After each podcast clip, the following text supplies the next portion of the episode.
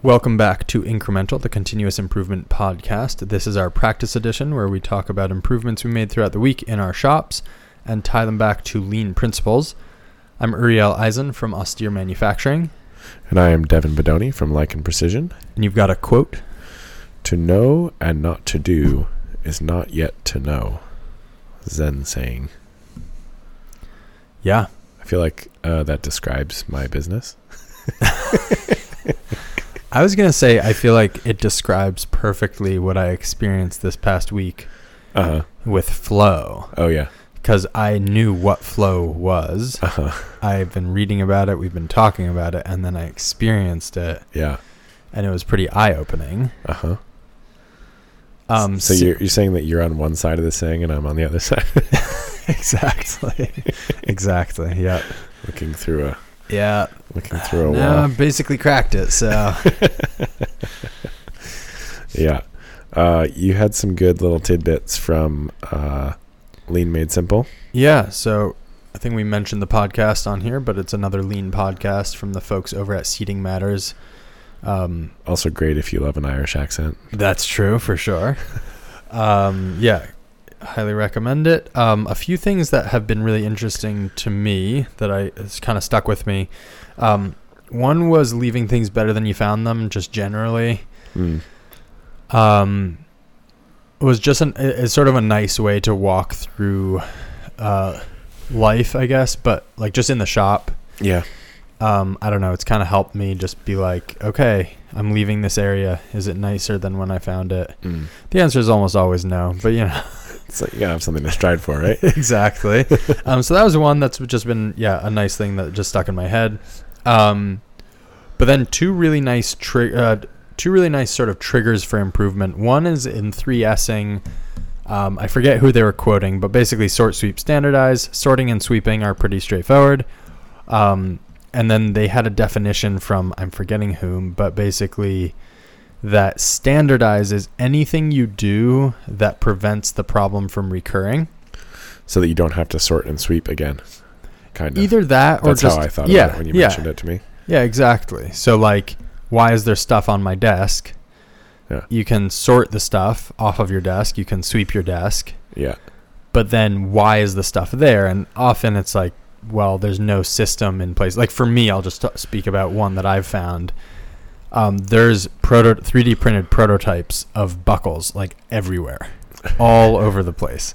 Making it rain. It's something like that. But what I realized is the part that I don't have standardized is a system for cataloging and keeping the prototypes. I don't want to throw them away. Uh-huh.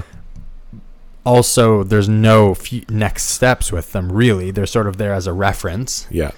And there's no cataloging system built out. So what I want are some bins divided, I think, by types of buckles, and then like a supply of Ziploc bags that I can put prototypes in, and like a Sharpie or a note-taking something, so I can write, the date and what the prototype was about, and sort of what I was testing and what I learned, or something like that. And then in a perfect world, you'd tie this back to your versioning and your file management system. That would be a perfect world. Right. So like that whole standardization I haven't done. Yeah. And so instead there's a lot of sorting and sweeping to do and just stuff floating all over the place. Yeah. So I really liked that. So again, the standardizing step is anything you do that prevents a problem from recurring. Mm-hmm. Then the last one that I really liked, another trigger for improvement, is basically putting the answer where the question is the way they say it.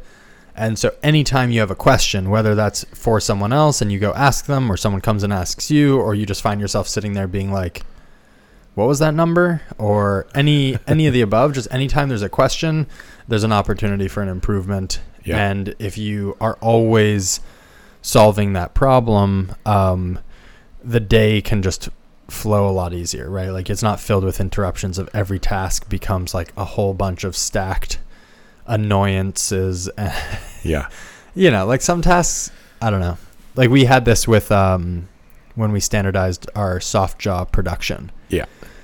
Before that, it was a hassle. It messed up my whole day. It was always something I kind of dreaded. I was like, oh God, I really tried to avoid it. We tried to like recut our soft jaws just a little. Yeah. And all this. And then the second it was easy, there's sort of no questions of where was that folder? Do we have good G code for these? Any of that. It's like a stable process. Anyway, yeah. All the way to very simple things like something we're dealing with is like, are parts ready for paint? And that's something I ask Sam pretty frequently. Uh-huh. I don't have a way of solving that quite yet. We've tried. Anyway, but yeah, these are all opportunities for improvement. Yeah. I'm trying to think of other examples. There's like such basic examples, like where's the dustpan would be a question, right? And it doesn't have a spot that it goes back in or lives in. I mean, there it's innumerable, right? Like I think once you start to think in this way, you realize that like, a lot of businesses, like this is the majority of what a business is like people asking other people questions about state and status. And yeah, right, right. And so if that's, and that you sort of solved a lot of that with your job board. So anyone can look at a thing. Up to a point, yeah. Yeah. For sure. But I think that was a big struggle. We got it a long way down the road. Yeah. Yeah. I'll say that. Yeah. I'll give myself that. But even simple things like I walk into the shop and I have the question of where should I put my bag? Right now because we don't have a place, right? So like that would be a thing. Do you ask Sam every day? Yeah. Where? He's like, why do you ask me every day? Yep. I like it. Anyway, so a few triggers. I really like finding different. I don't know what the word is exactly. I guess triggers. Yeah. For stopping what you're doing and realizing, oh, there's a thing here. Uh huh. Anyway. Nice. Well, I'll lead us off here. Kick us off. I'll talk about the thing, and then I guess I'll fill in the context afterwards because it's not going to make a lot of sense otherwise. So we made a quick label printing template that just prints a part number from an active job in our Airtable database. Oh, cool. And sort of the driving force behind this is we're continually trying to like, well, we're talking a lot about how to improve our shipping process. Well, that's something. It's something. Your shipping process. Our packing and shipping process. And so what's the issue? The issue that came with here is that like right now, generally speaking, we'll wrap parts in like craft paper mm-hmm. to protect them. And then we'll usually like handwrite the part number on the wrapping. We have one customer that's pretty large. They get a lot of stuff. Okay. And so there's like, you know, a whole team dedicated to like unpacking and sorting and like making sure everything ends up in the right place. Okay. And I think what happened is internally, I think one of our people wrote down either just the handwriting, confused like a 4 for a 9, or wrote down the wrong part number because Gotcha. They were reading it off of a PO incorrectly or something. There was some sort of mismatch. So this was a simple way to just be like, this is the purchase order, this is what the active jobs we have, just print off these 3 records. You still have to choose the correct ones, but there's a lot more like simple verification to do there. Interesting. And then we'll just sticking them to the wrapped paper at that point. That's cool. So trying to avoid some confusion. Sidebar about that with Airtable that I've really enjoyed is they have this very, it's not very like automated, but it's fairly robust, just like a document maker they call it. You're making me jealous. Coda is really lacking that. Oh yeah. Deeply, deeply lacking. Like it's really simple. Like it's very manual when you create the original template. But it's sort of tying a certain area of your paper to a particular field of a record. Yeah, basically right? You just like pick a document size, like a piece of paper, and then you can, within a certain database, you can pick any field and display it. And that's awesome. As you click through the different records, as they call them, it will populate the correct stuff. Yeah. Yes, I really would like that. Yeah, so we've used that pretty extensively, and it made this like into like a less than 5-minute thing almost. That's awesome. Yeah. And so now you just have to highlight the right record and then hit print and print the number of copies you want essentially. Yep. Okay. Yeah. So we might, you know, also build it out at some point with a, like a, you know, 1 of 2, 2 of 2, 3 of, or You know where I was going. I do. But for the moment, just having everything properly labeled and legible is the goal. Interesting. Is there a scenario where when you print stuff off, all of that stuff happens? Like where that document is comprised of a few documents or not really? Maybe. Yeah. I mean, we're still sort of like trying to figure out how to do this packing slip. I mean, that sounds like a big step in the right direction. Yeah. And there's a very real world in which that packing slip is like just on a thermal printer and this stuff is included and we get, and it's like a sequence of things. Right. We had a failure actually because we were, I don't know if I ever talked about this improvement. We were shipping off of thermally printed packing slips. Yeah. And we packed someone 5 of something because the print looked like a 5, but it was actually a 6. Oh. So the person messaged us from Mexico and was like, hey, what happened? So our improvement was using the computer screen when we're producing. Not reading and the tag off the paper. Yeah, exactly. That seems worthwhile. Yeah, sometimes the thermal printing leaves a little bit to be desired. Yeah, yeah. And when the text gets small. On that note, we rebuilt our shipping cell a while ago. We've continuously been improving that shipping cell. Yeah. We posted a reel on Instagram of just a top view of our assembly station and got a lot of great recommendations from people of how to improve things. There's a video, right? Of like a time lapse. It's I think I sped it up. Okay. Yep. And it's just moving through the process. We had a lot of things that were kind of like you'd start. It basically flowed clockwise, but not always. Uh-huh. And so you'd sort of like assemble parts all the way to the left and then turn 90 degrees clockwise to the sewing machine. But then there wasn't really enough room on the sewing machine table to hold all the fixtures. Mm. And so what ended up happening, not explicitly, but just sort of what happened was the fixtures lived 180 degrees from the assembly area in the U-shaped cell. So you'd sort of turn 180 degrees, load the fixture, turn counterclockwise 90 to put it into the sewing machine, and then turn counterclockwise again, like, 15 degrees to where you would melt the threads and wind the strap, and then turn clockwise back to the shipping station. Yeah. So there's a lot of back and forth. Also, the printer was all the way at the beginning, and so to pack and ship, you would like scan it, and then grab an envelope and then have to turn 180 degrees to grab the label and sort of turn back to deposit the whole. It was, we took one step forward, two step back kind of a thing. And so we kind of got all that dialed in. So we rebuilt the sewing machine table. We moved the printer and scanner all the way clockwise location in the U-shaped cell. And then we put 2 computer screens, one so that you could see them from any position. Mm. And we have 2 Bluetooth that so you can operate it in the 2 positions. One of them you only need a mouse. You can have 2 hooked up at once? Yeah. Oh, yeah. If you ever want to piss someone off, you just secretly plug one into their computer. Yeah. I thought my keyboard was defective for a while because the spacebar was stuck, but I didn't realize my Bluetooth keyboard in my backpack was connected and pressed. So you can connect a bunch.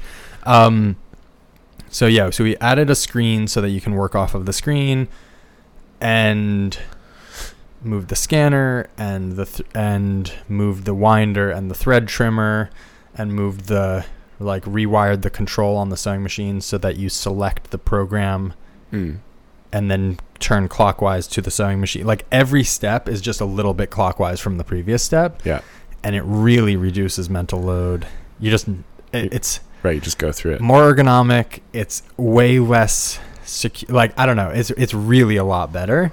Anyway, so that was a really cool, good one. Yeah. It was one of those where we had talked about it for 6 months about rebuilding the sewing machine table. Uh-huh.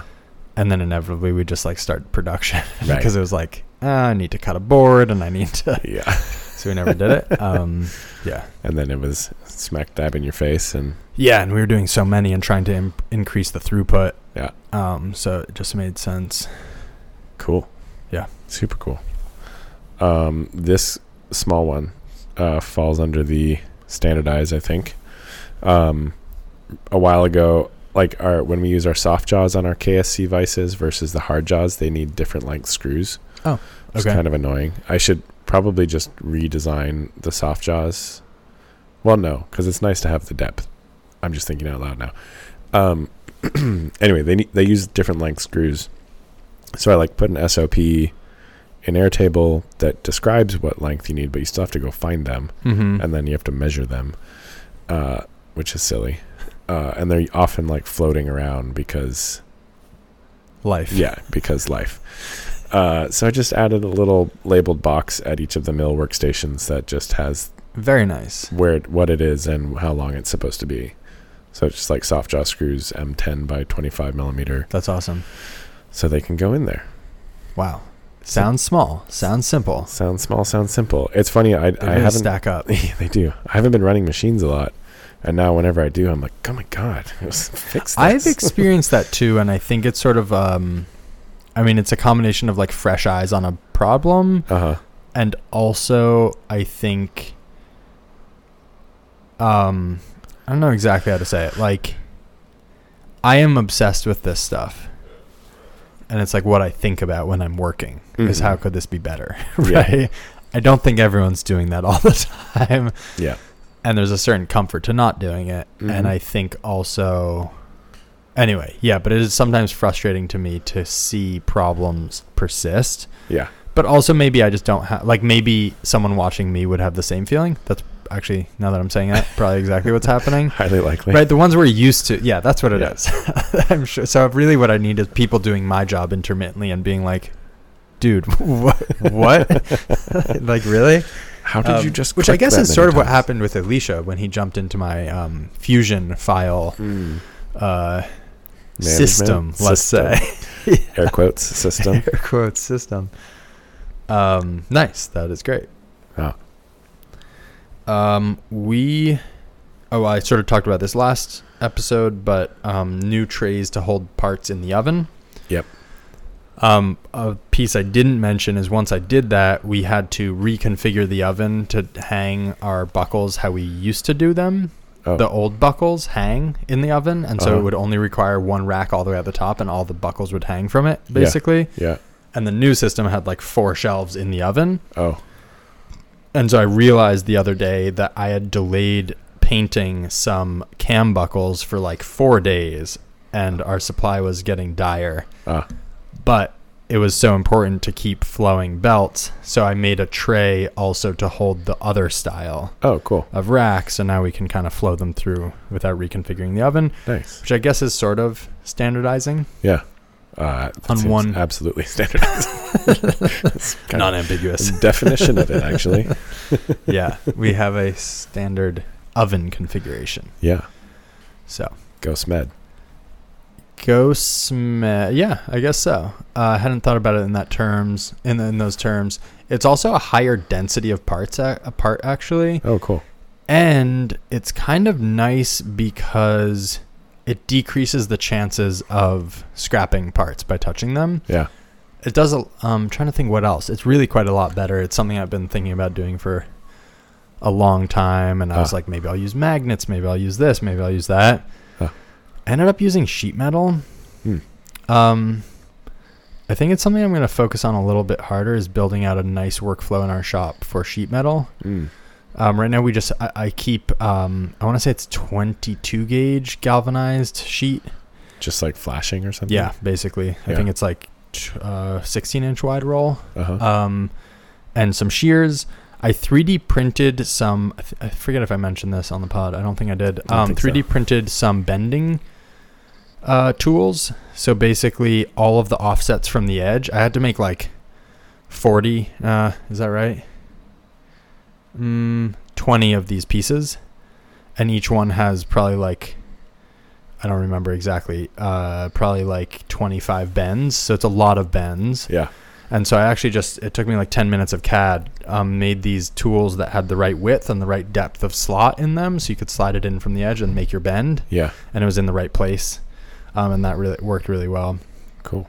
Obviously a press brake would be cool, but I don't have one. Also for that little stuff, like a press brake would be, I mean, I guess you can get a small little brake. Yeah. There's some small ones that are pretty sweet. I guess even if it's a press brake, even a big press with small dies can do pretty detailed work. As you're saying, I'm not sure that a press brake would make more sense for this. They probably would be cleaner bends. Yeah.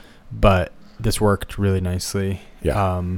And it's just cheap. And then we have a rivet, like a pneumatic riveter. Oh, yeah. And we also have, which is big, Clecos. Yeah. So that really... and I improved the Cleco process. At the beginning, I was Clecoing every hole I drilled. Mm. And then I realized that the last hole you drill on both ends of an array of rivets, you don't actually need to Cleco because that's the last one. And yeah. Anyway, so... So you just rivet it. Yeah. It's all riveted. Nice. Yeah. Setting up a friction, like a, not friction welder, a spot welder would be nice. Oh, yeah. And I even have one, but you know, I do know. I do. Yep. Another small one. We're still midstream on this, but updating kind of how we handle our scrap, our machining scrap chips. Okay. In the shop or like where they go after? Or both? Both. Okay. Yeah. So we got a while back, we got a big dumpster, like a 20-yard dumpster for aluminum.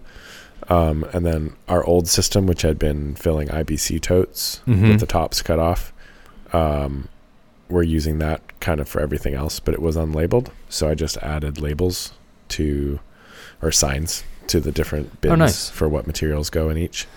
Eliminate the question. Which bin should this go in? Yeah. And it's actually kind of funny because like I walked over and I was like, is that stainless? And my employee was like, yeah. And I was like, pointed at the sign and he was like, oh, cool. Because it was in the mixed one instead of in the stainless one. Sometimes I forget to actually tell people about things. I just do it. But yeah, I think it'll be good going forward. And I just made it like clip on. So they're not like attached permanently. So they can mix and match as they come and go. Excellent. Yeah. This one I also talked about in last week's episode, but flow through the oven instead of batching. So that was a big improvement. Or just smaller batching. Smaller batching for sure. Overlapping batches. Exactly. That like as parts are ready, they start the process of baking instead of waiting for everything that's going to be baked to be done. Yeah. Obviously, we're still painting 20 buckle components or 10 buckle assemblies per batch. So that could be cut again. Yeah. And I would love to, but there's a huge, what I've learned of this past week is that there's a very big difference. Between waiting to pass everything and then just passing it as is not as is convenient. More. And synchronization. Yes, that's it. Matching some sort of tact time, I guess. Cool. We are on a little bit of a mission to have more accountability for inspection. Nice. And just like initialing things or what? Yeah, just verification. Like, did that part actually get, checked after proof out? Who did it? Nice. Did it? Yeah. Did it happen? And part of that is like actually following SOPs for our like proof out procedure, but then also having a way to document it is going to be critical moving forward. So I just document the results right now. We're like, or just that it happened. Right now we're just trying to document that it happened. So I added just a checkbox and an attachment field and a drop down meant like a selector in Airtable. So when you proof out a part, you can check that it was proofed. You can, if you are going to do an inspection report, you can scan it and attach it. Cool. And then there's a drop-down menu with each of the people that work in the shop, so you can select your name as the person who checked the box. How we make this something that people actually do, I don't know yet. It's in a way that's not just like rote. Like I'm still, I have a strong belief in systems that are like self-reinforcing, and I don't know how to make this self-reinforcing yet. Yeah. I feel like I forget, 2 weeks ago, the title of our episode was Make the Proper Way the Easy Way. Yeah. Basically that. Right. Right. And with inspection, it's hard because it's almost never the easy way. Like I know what you mean. That said, I think sort of what you're talking about is like, if you physically couldn't get the part, like couldn't start the machine without checking that box, then that starts to at least. Sure. It's, I guess that's poke-yoke, not so much the easy way is the right way. Yeah. It is, but you've artificially made every other way hard. Right. Yeah. In the operation, it's almost never the easy way. Like as an operator setting up and running a machine, it's much simpler to just be like, okay, that looks good. Let's go. Versus totally. I've done that really with devastating results. Yeah. Same. Like you're like, great. And then you run a bunch of parts and then you're sort of like feeling high. Yeah. And then you're looking at them closer and you're like, yeah. Oh, that's on all of them. Yeah. Okay, start again. Yeah. Yeah. So that's, we're still going to have to sort that out. But I figure at least having a place for the information to live I found that to be a key part of all of this. Like once it's there, at least you can be like, well, it was there and we talked about it. Right. So let's figure out a way to make this happen versus being like, I think we should do this. And everyone's like, well, there's nowhere to do it. Do you have an SOP you have a checklist for going from yellow on to green? Yeah. As you say that, I'm realizing that it's... Well, yeah, definitely. As you said that, I'm realizing that it's not technically a checklist and that you don't actually have to check it off. Okay. So maybe that is part of the process. Yeah, the point and call is pretty big. Yeah. Yeah. We've fallen... Well... We had a failure that was only due to a lack of a point and call that we've already implemented. So I just feel like it's like with QC, it's really easy to be like, well, it's been good for the last 7 times. Right. And then you start to get lax. Yeah. That one's tough. Yeah. As we kind of move towards probably having our little work order slips travel with jobs through the shop, I think it could potentially be a touch point where... Right. Like, okay, so the work order slip doesn't actually move to the machine until all these boxes are checked. Right. Yeah. Is there anywhere in Airtable can you do like, could you go from filling out a spreadsheet to essentially being in more of a work page, like Google Forms, right? You can fill out a Google form and probably. You can have required fields. Maybe. Yeah. I wonder if you could work on it instead of like editing the data in a raw format, if you could create a like work pages essentially where it's like, yeah, I don't know. There's different views for sure. And then like hit submit and then it'll bring you to the next like machining status or page. I don't know. Yeah. I feel like that verges on the like bureaucratic or something. It does have that vibe about it. Yeah, of like, we will treat you like a dum-dum. Yeah. But it is also, I guess if the intention is clearly poke-yoke and it's not like, well, we won't give you access because you're not authorized. It's more just like, let's build a view where the user only sees the stuff the stuff that's actionable. Yeah. And make sure they don't miss anything before moving to the next step. Yeah. I don't know. Mm-hmm. It's putting a nice skin on. Good spin. On bureaucracy. Exactly. Yeah. They say about regulations prevent failure and ensure mediocrity. Mm. Mm-hmm. It's that. Yeah. Yeah. Can see that.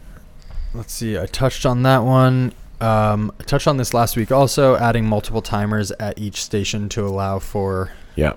Yeah, are we calling it flow? What are we calling it? It's reduced batch sizing, but it does feel like flow. Synchronization. It's not single piece flow, but it is flow. Yeah. Whereas as stuff gets passed, it gets started, and it's not... Well, it's funny, because it is batched. It's just a smaller increment. But really, I would say the differentiation has been realizing that just because a process has started doesn't mean you can't add or subtract from it. Mm-hmm. And some of them you can't, which is annoying, like our sandblaster, right? But like a degrease bin or a tank, you can add parts, set timer one, add a second batch, set timer two, add a third batch. Yeah. Stuff in and out of an oven, similarly. Yeah, it seems like it's more a synchronization and a lack of queuing. Yeah. Like you're removing the queue at the front of each process by putting it in as it's available. Yes, and building the tools to make that trackable easily. Yeah. Nice. Another small one, I altered our job board so that it, you know, it's divided into like vertical columns for each operation within the shop. Yep. And then they're segregated horizontally into rows. Okay. Based on which machine they're going to run through. Uh-huh. Then but like we're having this silly thing where a bunch of single parts might get run on one machine and all shipped to anodize. Uh-huh. And so then there's like 10 different slips trying to share this little square on the at anodize thing. And I was like, everything after the machine doesn't need to be segregated by machine. It's just like, it's all the same thing. Interesting. So I just erased some lines. So now we have general fields for like everything post machining, where any part that's in that process, regardless of what machine it ran on, can live there. Nice. In harmony. Yeah. That's good. Small, but much more readable. Small, but useful. Yeah. Nice. Oh, here's a little one. We have all these things like warming up a machine or like warming up an oven, or after you paint, you're meant to let the solvents flash before putting it into a hot oven. Yeah. And I was sort of managing that by, I don't know, feel or mental load or something. Mm-hmm. So in ordering all these timers, I've now added timers all over the place for those different processes. So it's like you finish a batch of, like when I get a batch of paint that needs to go in, I hit the timer. When the timer goes off, it's ready to go in. Uh-huh. It feels nice because you don't have to track it in your head. We now are getting to a point where there's like a lot of timers going off in the shop all over the place. So I think we will have to solve that problem next in some way. I'm not sure how. Different ringtones for each one kind of thing. Maybe lights instead of noise, or maybe noise some places and I don't know. We'll see. It's definitely going to become an issue. It's like a clock shop. Yeah, it is. It's getting close. It's getting close. So, but besides just reduced like mental load, which I feel like you don't notice it building, but then you notice when it's taken away. You're like, wow, I don't need to track that. Also, just feels good to have things standardized in a real way. Yeah. Where it's like, okay, now we are doing things the same every time instead of it being like, yeah, it's been a few minutes. I'm going to go ahead and start this process, and then when you have variability in the results, it's very hard to know where they're coming from. And I think it's like they say like lean is, you know, scientific thinking and whatever the pillars of lean are, depending which chapter of the book you look at. Right. Yeah. But like when you're running a science experiment, you control all but one variable. Yeah. Hopefully. So yeah, we don't, but you know, we aspire to. Yeah. Well, that's all I got. I have one more. Well, I feel like I have more that I didn't put, but it's been a crazy week. I ordered an automatic webbing cutter. Nice. So we're having issues with the webbing cutting. I mean, it's time consuming, but it's even more time consuming trying to get the end looking clean. Mm. So we've been spending a good amount of time making sure each one is looking good. Yeah. Which is a bummer. So we got an automatic webbing cutter, which has solved some issues and created some other issues. Mm. You need to warm it up for a while, and then it's very fast, but changing the lengths is not fast. Oh. Like it's probably like 15 seconds to change the lengths. It's not a lot, but you're not going to do it live. Right. So now we're sort of batching. So it's not just an automatic cutter. It's an automatic like measure cut. Yeah. And repeat. So if we wanted like 1,000 of this length. Yeah. It's real good at that. And in classic form, most machines are not built for lean or single piece flow. Yeah. So we have a scheme of maybe how to kind of hack it to do the thing we want, like having pre-programmed buttons that do different lengths. Oh. But for now, we're just making it work. Uh-huh. Trying to think what wastes we were kind of solving. I mean, defects sounds like. Defects for sure. And over processing, wasted human potential. Yeah. Unfortunately, it doesn't have as much control as I'd like. So like the cut speed, there's no ability to add like a dwell with the hot knife down. Mm. And so we're having this issue. We're still needing to do some melting afterward. It is still faster and more accurate and a better result. So it's a net win. Generally a win. I'm not fully satisfied. There's this idea that like a piece of equipment from Toyota, a piece of equipment is the worst it will ever be on the day you buy it. Hopefully. I think that's not true in most shops, yes. But I think it is maybe true at Toyota. Yeah. A, because they modify their stuff a lot, and B, because they take obsessively good care of their equipment. Well, and improve. And hopefully. Rebuild it. Yeah. When it gets old and worn. Yeah, that's all I got. Cool. Speaking of old and worn, actually, my mist collector on the CNC started whistle like a really high-pitched whine. I'm thinking, I don't know if it's like a bad bearing or needs grease, but I feel like it's sealed bearing. It's like, I don't think you can grease them. I don't know. Any thoughts on that? No. All right. Write in if you know. Good luck. Yeah, thank you. That's all I have for you there. Yeah. Cool. Thanks everyone for listening along, coming on the ride.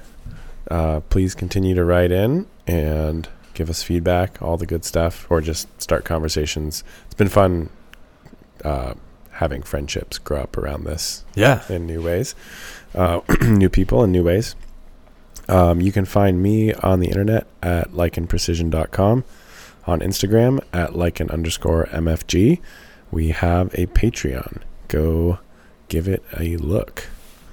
And you can find me at Austere_Manufacturing on Instagram and AustereMFG.com. And we will be back next week. Talk to you soon.